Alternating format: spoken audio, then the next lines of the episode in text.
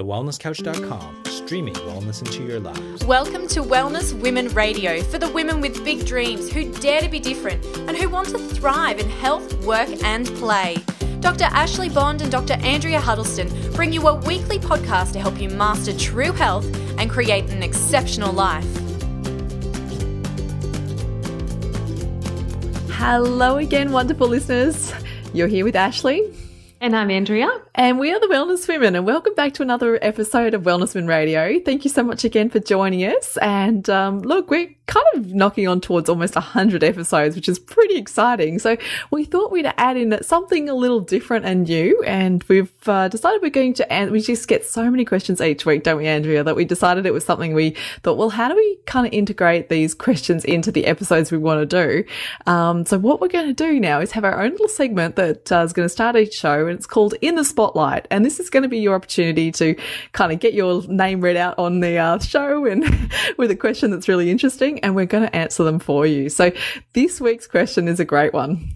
Yeah, so this comes from Francis in Perth. So, um, you know, someone on our home turf, which we love. So, big shout out to Francis. Thanks for sending in your question. And the reason why we want to start trying to answer these on the podcast as well and give you a bit of airtime is we literally get inundated by your emails and questions, and we love them. So, please keep them coming. Sometimes it's impossible for us to reply to all of them. That's why we've got my PA Rebecca on board too, um, trying to get through some of them. Um, so, please be patient with us, but also have a listen out to the podcast because we're going to try and answer them here too. So this has come from Francis. Hi there, Andrea and Ashley. I've uh, just started listening to your podcast and I love it. Um, thank you. We appreciate that. I have a question. I've been on the pill for about 10 years now. I'm not sexually active, but I hate having my period. I'm scared to go off as I'm not sure if my face will break out. I'm 36 or if something else weird or wacky will happen.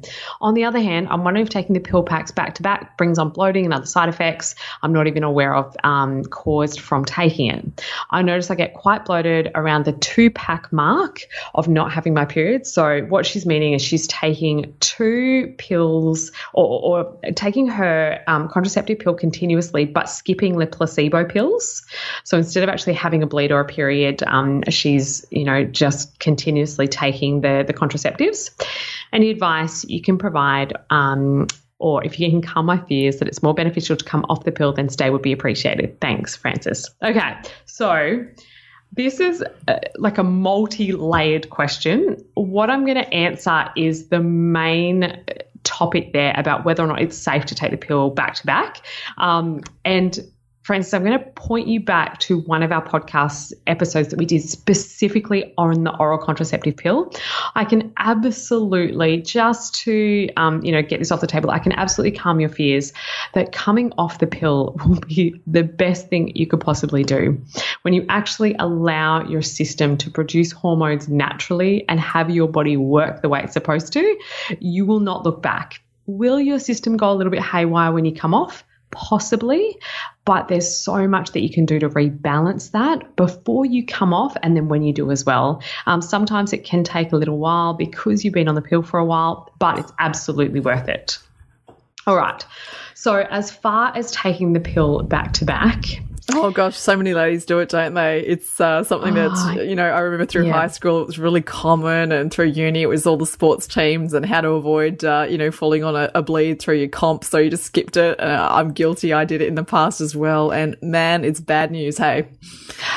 Look, I absolutely think so. And that is the only time that I would advocate for it. If it, a woman is a very competitive athlete and a comp falls on her period and she's already on the pill, that is the only time I would ever suggest for her to do that. Going on holidays and having your period is not a good enough excuse, ladies, and I hear that all the time.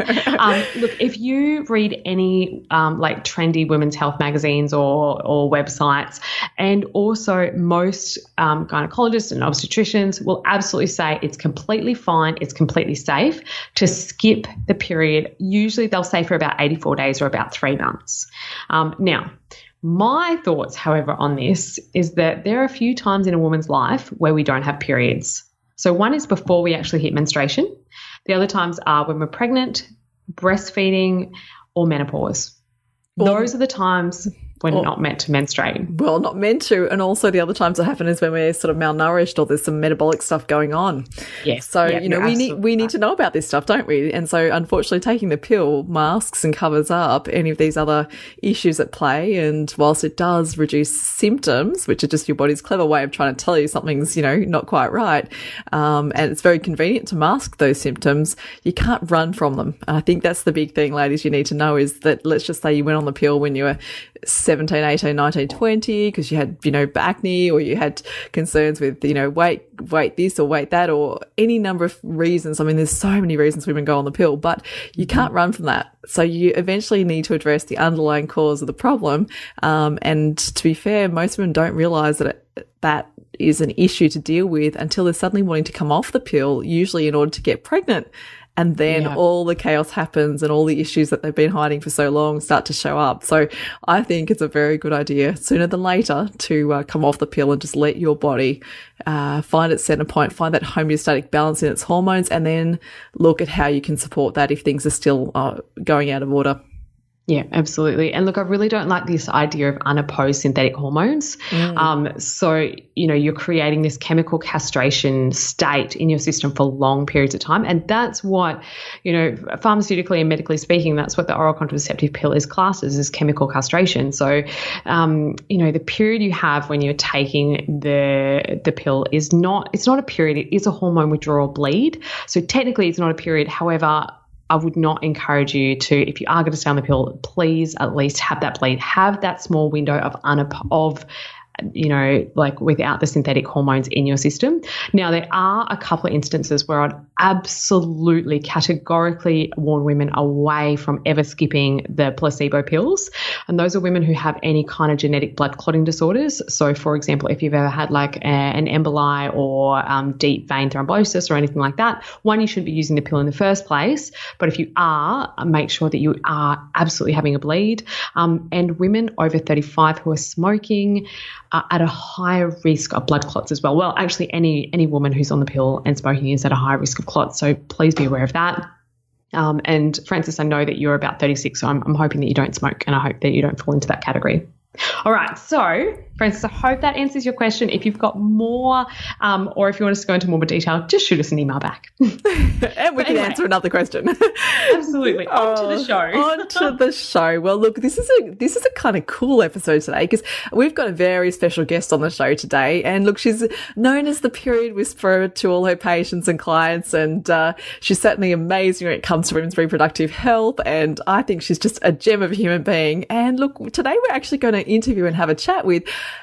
our very own and wonderful and amazing Dr. Andrea Huddleston. So, welcome to the show, Andrea. Oh, I think I'm blushing. Thank you. oh, Oh, look, I just thought we're going to tackle a topic today that is just so uh, in the zone of what Andrea does and how she's, you know, spent her her life and education dedicating it to, you know, the area of women's reproductive health. So it would be remiss of us to not talk to you directly and, and interview, so to speak, about this because I just think um, you're a wealth of knowledge and I really want to share that with everyone today. So let's dive into the topic we're going to talk about, and I'm going to really just leave it out to you because I know that you've got so much depth in this area that uh, I really look forward to hearing what you've got to share. The topic we've got today is an interesting one because what it's about is like, I think a lot of women can understand the concept of PMS or, you know, premenstrual stress or, or any number of whatever you want to call it. You know, a lot of women have funny names for it, but uh, essentially it's just that, that feeling of just being all out of kilter coming towards your cycles. And I think this today is like PMS on drugs. Like it's, it's, it's like PMS on speed and it's super hypersensitized, ramped up, you know, responses. It's called premenstrual syndrome. Um, and sometimes you'll see it called as well premenstrual dysphoric disorder. That's more to do with the mental, emotional stuff that's connected. But really, this is just a really, it's more than a little bit bloating and cramping before a period. It's, it contributes to significant mood disorders. Um, and they get more severe as the period draws near. So let's talk about that because a lot lot of women are experiencing this um, in its most severe state. Anything from sort of eight to twelve percent of women experience this, so that's quite a lot of women globally speaking. Um, let's have a chat about what it is, why it happens, some of the things we can do about it, and if this is you, then please listen in because I know that any woman who's you know got a partner or a friend saying, "Oh my God, woman, you're absolutely nuts every every cycle." Um, it's not just you. There's lots of women out there with this, and I think it's really good time to have a little look and say, well, rather than just say, well, that's just how I am, let's have a look at some strategies we might take to improve or, or support that that concern you have. Yeah, and let me put this into a little bit of context. So, um, the, uh, the reason we're actually doing this topic, and I actually didn't even tell you this, actually, was my older sister Sarah um, messaged me and she said, I think I've got post ovulation depression. I'm like, go on. um, and I actually had a conversation with another patient today, and she was just saying, and this is so classic, it's almost like they flick a switch. So, the first, you know, usually 12 to kind of 14 to 17 ish days of their cycle, pretty good, smooth sailing. You know, they're feeling energetic, they're feeling connected, they're sociable, um, you know, life's pretty good. As soon as they ovulate to the day, it's like a switch goes off in their head, and all of a sudden they feel like a lesser version of themselves. So, and this is again a more severe version of that PMS. So they're withdrawn, they'll feel sad immediately post um, ovulation. They're irritable. They have absolutely no energy. It's like this huge cloud comes over them. And it's also, they will flick a switch from going from no energy, really moody to all of a sudden rage or they're crying at a, an Oprah commercial or, you know, like very, very weepy at the drop of a hat. And they I think one of the biggest symptoms, though, is that sense of being really withdrawn.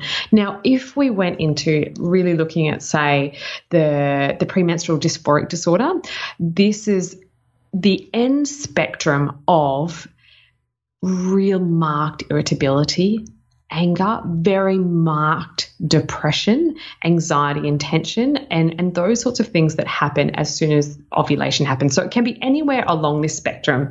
And these are, and, and women, if you're experiencing this, you are the people that we're talking to today.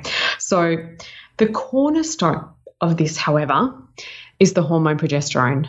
And that is one of the things that we're going to talk about today and when it's dysregulated, why it actually causes this post ovulation depression or this severe PMS or, or premenstrual dysphoric disorder, whatever you want to name it. Progesterone is the cornerstone of this. So, the symptoms that um, you'll feel when your progesterone is kind of out of whack is everything that I've just mentioned, but it also can go into rage headaches, ovarian cysts, just miserable periods. So sometimes more painful, heavy, um, irregular periods, sleep disorders, and seriously, I know these women when they come in with their partners and they want, and you can see their partners want to run for the hills at this time of the month. they will be walking on eggshells for two weeks a month, which you know is is quite sad because these women will literally attest to the fact that they t- they are turning into a monster for, for these times, um, and and that's a bit sad. So let's talk a bit about progesterone then and, and what it actually does. Um, sorry, Ash, did you want to jump in there? No, look, I think that that really covers it. And I, I, I know from chatting to women who've experienced this stuff, it's really that also a deep sense of hopelessness because this is, yes. it's almost like I just, oh, it's coming again. And it's, it's the anxiety knowing that it's coming again and it's so cyclic and it's almost so reliable that it's painful because you know that, oh, here we go, ovulation and it's all downhill from here for the next two weeks. And, um, that hopelessness can be really hard to, to deal with. So that, so often I'm finding women have been dealing with this not just for months, but years and mm-hmm. don't know where to turn. They've tried a few different things. Usually they've tried the pill. that's, yep. um, you know, the first choice to try and fix their problem, so to speak. Um, and it often um, will exaggerate mm, these symptoms, particularly yeah. in these women. So if you're heading down that track, go with absolute caution. And again, because that's that progesterone. So many of you know the pill is often a progesterone only pill and things like that, which uh, they like to to give out, but really this is a progesterone issue. So don't go adding more progesterone to the situation because unfortunately most of these women are already experiencing, you know, not just PMS symptoms, but really super, super things like tender the breasts and, and the mm-hmm. cramping, the bloating, like you said. But it can also be muscle pain and things like that. You know, there's, there's reasons that they'll be mm-hmm. seeking out physios and chiros and other people because they're just getting so sore and painful. They just want someone to help them. Yes. Yeah. Yeah, you're spot on. Um, okay, so let's talk a little bit about what progesterone does. So, progesterone is the hormone that's most dominant in the luteal phase of your cycle. So, the luteal phase being from the point of ovulation back around to day one of your period.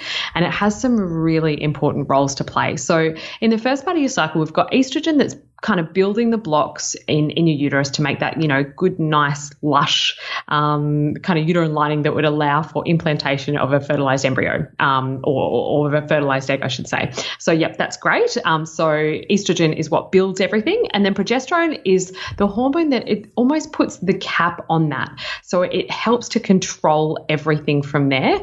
But it's also what we call a thermogenic hormone. So, it actually raises your body temperature. And so, it's also incredibly important for metabolism.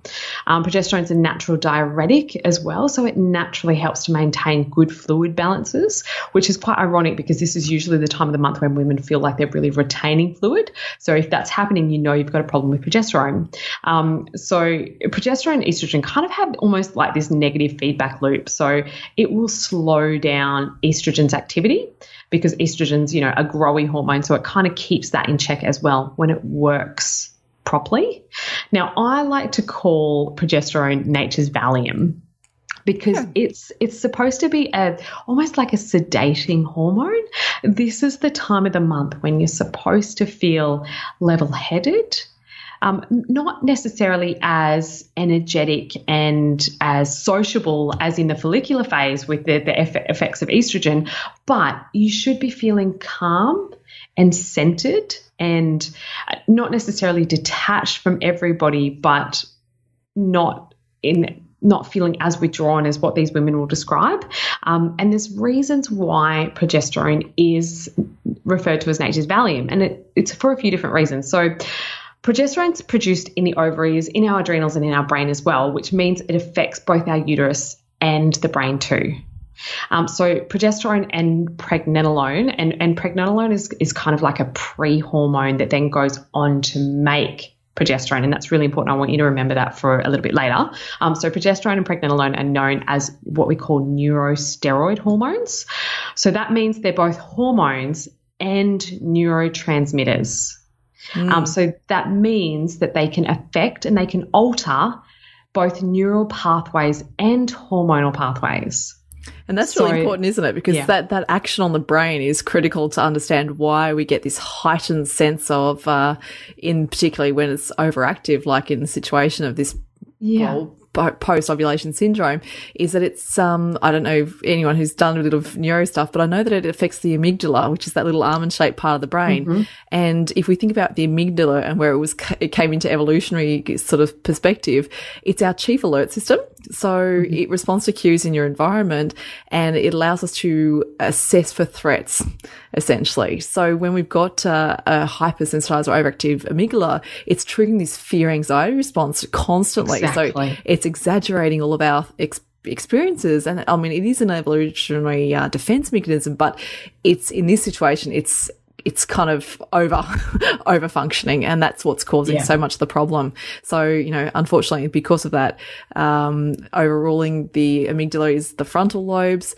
and you know again it affects our cognition our awareness our judgment like all sorts of factors. So this is why ladies it's not just you feeling crazy going crazy it's actually affecting your brain Yeah, you. I can absolutely attest to the fact that you are not crazy, and you're in good company as well because such a huge percentage of the population feels like this for half of the month, um, which I think is really sad. And so, right, so in some people who have this severe PMS, what happens is progesterone actually changes the GABA receptors in our brain, and and GABA is uh, like our calming neurotransmitter that helps to um, sort of slow down everything and sedate everything, um, which is a good thing. We need that. Um, and then when it changes and, and interacts with the GABA receptors, it does that so it's no longer able to respond to progesterone and the other neurosteroids that so it creates a state that's almost like progesterone resistance. So that's kind of the best way I can describe it. So just like insulin resistance, progesterone is the key that's unlocking the door, but it's almost like the the, the lock is jammed. So there's no calm, there's no rest in this luteal phase of your cycle. So just like that insulin resistance, you've still got the insulin receptors on the cells, but they're burnt out. So they can't physically take in any more sugar into the cell to use it as energy. So, just like when we have this progesterone resistant state, we do have the progesterone receptors on the cells, but they cannot move that progesterone into the cell to be actually used by the nucleus of that cell. So then your your body is almost like sending out signals for more and more of it and it keeps interfering with that system. So then there's a very complicated interaction that happens between GABA and serotonin, and serotonin is our very like our feel good, happy neurotransmitter. So GABA, serotonin, and progesterone all interact together. And some people um, who have very severe PMS it's interesting that they do very well on SSRIs or selective serotonin reuptake inhibitors, but only for the few days. So they'll do well on the SSRIs for that period just when progesterone is kind of withdrawn. But then those effects stop, and we absolutely do not encourage anyone to be going taking SSRIs unless you know they absolutely need it because it messes with a whole bunch of other things. But that's you know beyond the topic for today. So let me kind of put it into another term so you can kind of understand this um, in, in maybe a different way. Um, there's a woman, um, her name's Dr. Louann um, Brizendine, who wrote this amazing book called The Female Brain. And she describes progesterone as this like lovely, luxurious, soothing, sedating, calming substance that without it we're crabby and withdrawn. And as soon as progesterone leaves, her sudden departure is the cornerstone of PMS. Um, and that's exactly, you know, what these women experience. And progesterone stimulates, and when it binds those GABA receptors, that's when we feel level-headed. That's when we feel relaxed. But in these women, because of that progesterone resist- resistance, we're not getting any of that level-headedness or that relaxed state. So I've got a question then, because I'm sure there's a lot of ladies listening thinking sort of a similar thing. Why? Yes. Why does this happen? I mean, why are some females getting this and others not? Why? I mean, we know the body's not stupid. We, we talk about this all the time. We know mm -hmm. that it's got intelligent design that's uh, far beyond some of our awareness at this time. Why do you think this is happening? I mean, I, I know that certainly historically speaking, our role as women has changed substantially. Do you think it has something to do with that? Big time. I think that stress is the number one factor. And this is why also that stress is the, the first S of my four S's of hormonal imbalance. Um, and there's a very clear biochemical pathway that um, accounts for this as well. So, and ladies, I know you've heard us harp on about this so much, but let me try and explain it to you so that you can really get it. Um, when we're stressed, remember how I talked about pregnenolone? Um, so, pregnenolone being that kind of pre hormone that is like the biochemical precursor to a whole bunch of other hormones, in particular um, progesterone. So, when we get stressed out, this process of that's called a pregnenolone steal happens. So, because progesterone is made by the adrenal glands as well, when our adrenals have got to make so much cortisol because we're so stressed, cortisol is a really bossy hormone. It is using more progesterone to make more cortisol. And that is what that term pregnenolone steal means. So instead of pregnenolone making progesterone, it's shunting it to make more cortisol because cortisol is the stress hormone. Stress is part of our evolutionary survival primal inbuilt system to essentially keep us alive. So that takes precedence. So we use progesterone gets shunted to make more cortisol. And also, as cortisol rises, it actually blocks progesterone receptors on cells as well. So now you've got this kind of double whammy happening that we're stressed out we're not making enough progesterone, but then when we are making it, our cells can't use it anyway because the cortisol is actually blocking those receptors on the cell anyway. So, from a stress um, perspective, that is biochemically why that happens, so why we get that low progesterone, and why the progesterone um, resistance is happening as well. And so, essentially, that just amplifies the effects of progesterone. Yeah, yeah, absolutely. Or essentially it's creating a more exaggerated low progesterone state. Mm. And then the flow on effects of that is then we're going to have rising estrogen because there has to be kind of that seesaw balance between estrogen and progesterone. So low progesterone means high estrogen. So now we've got this estrogen dominant state relative to low progesterone. And what sort of issues do we have when we're in estrogen dominance, Andrea? Because I know this is uh, something we see every single day. Man, and you know, the list of things that are associated with estrogen dominance is just so, so long. And this is all the symptoms that we've already mentioned. So, painful periods, heavy periods, endometriosis, polycystic ovarian syndrome, ovarian cysts, weight gain, irritability, thyroid disorders, fluid retention.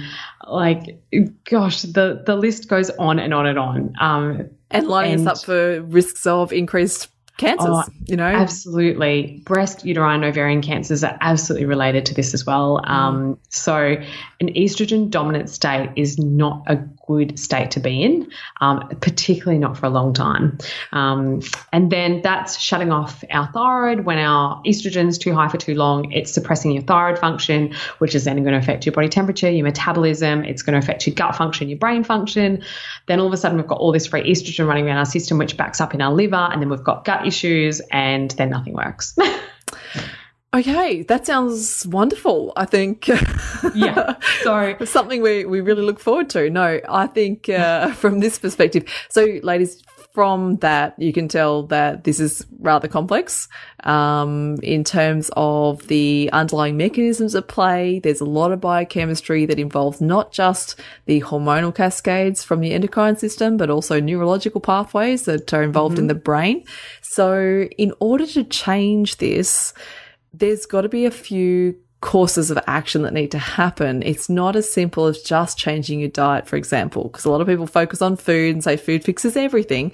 Um, unfortunately, when it's a complex mm-hmm. interplay like this, food alone is not going to solve the issue. It's going to support some change, but it's not going to solve it. So let's have a chat about right. some of the options and some of the things that we could be doing that could assist us to avoid such extreme responses to that progesterone. And obviously, you know, just like your sister Sarah there, how do you go about dealing with this uh, post ovulation significant change? What can you do? Right. So let's talk about some things that I wouldn't suggest because um, that's a much shorter list. Cool. um, when we talk about hormones, most people usually are under the impression that, okay, well, if you've got something that's low, then just add more of it and that's going to fix it. Now, that is definitely not the case, and that is as the general rule of thumb, more is not better. Um, so, for example, with progesterone, what a lot of people often recommend is bioidentical progesterone. Now, if you've got all of these processes happening in your system where by the pregnenolone steal, you're making more cortisol and you've got progesterone resistance, that is going to absolutely make things worse or just add more fuel to the fire. So your body is already desperately trying to make more and more cortisol. If you're adding more progesterone to that, your system can simply just use that as more of a stress hormone. So simply adding more progesterone is not going to fix the problem. Um, some women will find it beneficial for a short period of time, so maybe about three months, but then they'll plateau and go back downhill again. Um, according to the research at the moment, wild yam has not been shown to be beneficial in this condition yet. Um, I'm not sure if maybe you know more um, strategic studies need to be need to be done on that, but you know. Um, we will see. So let's talk about the things that are actually proven that are shown to be effective, and this is evidence based as well. Okay, so super easy vitamin C. Um, so, upping your daily dose of vitamin C has been shown to be really beneficial for helping to rebalance progesterone and supporting the adrenals as well. Um, now, for your vitamin C, I would recommend at least 2,000 milligrams a day. You can certainly supplement with ascorbic acid, but there's a bit of controversy around that. So, if you can get some sort of whole food source of that, then I think that's a great idea. Um, the other thing that's shown to be really beneficial is Vitex or chasteberry.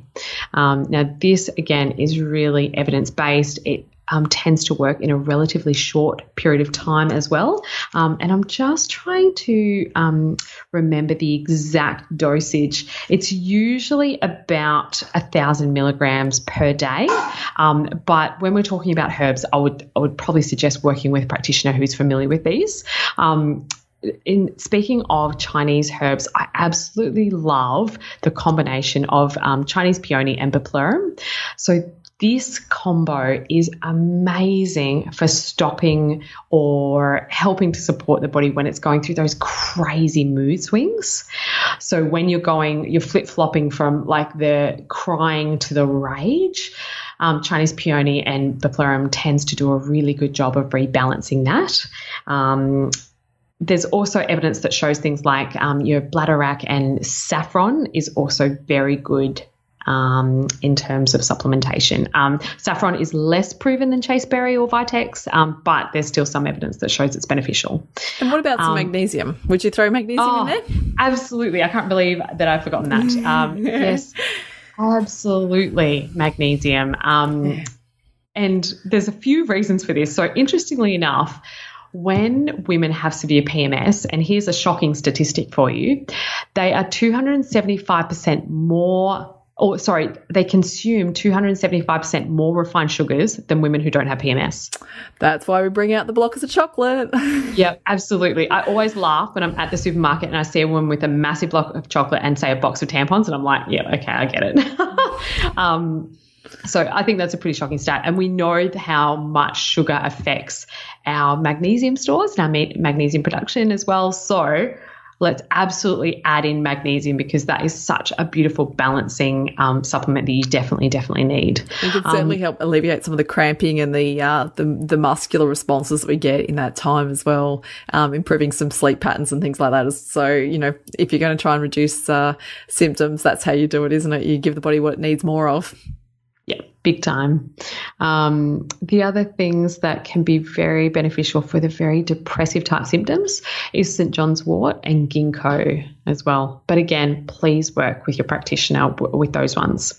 Um, now, in terms of your food choices, though, these are a few no go zones. Okay, so if you are experiencing these symptoms, one thing I'm going to suggest for you is to get off the coffee Mm. even if it's just the one a day that you're having and it's organic, and I feel like I'm talking to myself right now, however you justify it, it's probably a good idea to give your body a break from coffee for a period of time until things rebalance because all you're doing is giving your little adrenals a good old punch when you're adding that in there. And statistically, and the evidence is absolutely um, showing that there's a very negative impact for coffee and PMS symptoms and progesterone function. Can I put a blanket across that and say caffeine?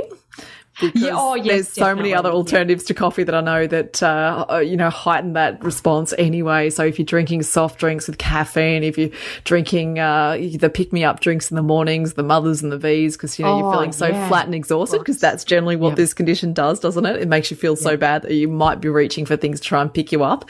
You've really got to try and avoid those. So um, yeah, it's not just the coffees. If you're drinking other things, eating other things with caffeine in them, um, you know, with extra shots and double shots and all sorts of things, you need to back off. You have to you have to move away from it. There's there's better alternatives. We can what what's some of the alternatives? Let's just say someone says, "I really need my coffee." What are we going to do? I mean, Um, I just say turn to herbal tea. Cacao is an amazing, um, like energy booster that's non-caffeinated.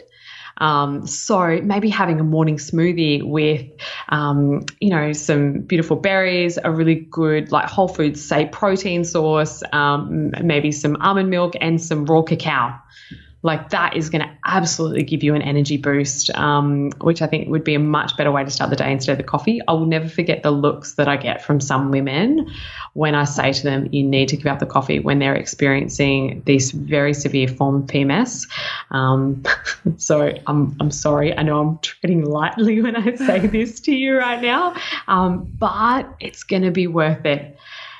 It might be hard initially, but it'll be worth it. Yeah, I keep it really simple with the kind of recommendations on this one, and this is just for PMS in general. For me, it's caffeine, alcohol, um, fats that are not good fats, sugar, and salt, and that's kind of like excessive uses Yeah. of sugar, salt, fat, alcohol, and caffeine. It's kind of your go across that blanket there and just you have to i mean funny enough they're all our comfort foods aren't they and you will most likely in the two weeks leading up to your period of post ovulation, you will most likely be really craving the fat and salt in particular.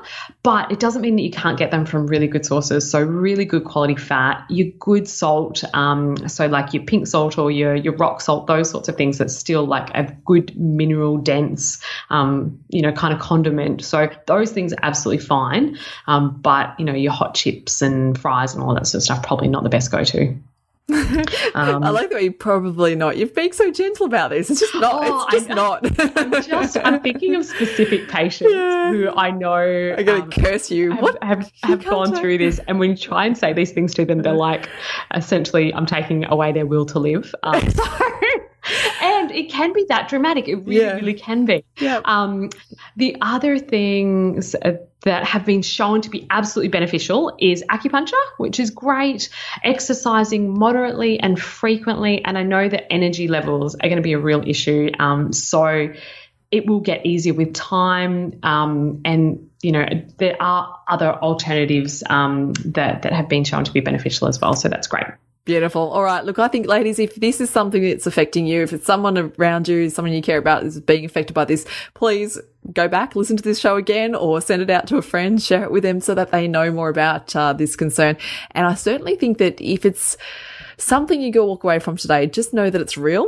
Know that a lot of women are suffering with the same thing. Um, thankfully, to some degree, it's transient, so it can come and go. And there's certainly things you can do that can diminish, alleviate, or even uh, change the symptoms you're experiencing. So don't give up on it. It's certainly some things that you can do for yourself.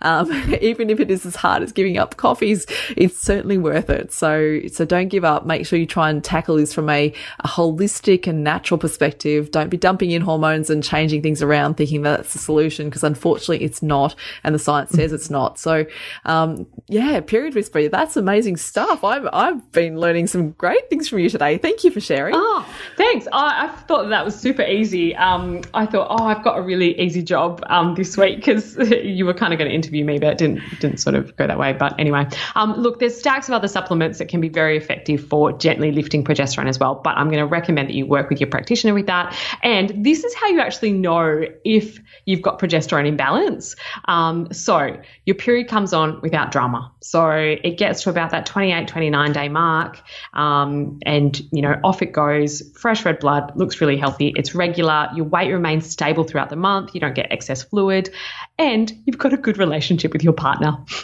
throughout the whole month. I think I think those are some easy telltale signs, and uh, you may actually need to ask your partner about whether or not you're turning into a monster because sometimes we're not the best at being self-reflective in those times. no. All right, ladies. Um, well, we hope you've enjoyed uh, this episode today, and we hope you've got a little bit out of it. And because we've added our new, you know, spotlight segment, make sure you're sending us your questions. If you don't want it read out in the podcast, though, put that caveat in the start of your email, um, and we'll, you know, we can obviously try and keep it confidential if need be. That's that's absolutely fine. So, ladies, we want to know what you have done to help with your own PMS, um, whether or not it's been severe or mild. Post it on our social media channel channels. So facebook.com forward slash the wellness women. We would love to hear from you. And also make sure you're following us on underscore the wellness women on Instagram. Um, ladies, send us through your topics. Tell us what you want us to cover. But until next week, be well. This has been a production of TheWellnessCouch.com. Check us out on Facebook and join in the conversation on Facebook.com forward slash The Wellness Couch. Subscribe to each show on iTunes and check us out on Twitter. The Wellness Couch, streaming wellness into your lives. Whilst the Wellness Couch presenter endeavor to provide accurate and helpful information to their listeners, these podcasts cannot take into account individual circumstances and are not intended to be a substitute for health and medical advice from a qualified health professional. You should always seek the advice of a qualified health professional before acting on any of the information provided by any of the Wellness Couch podcasts.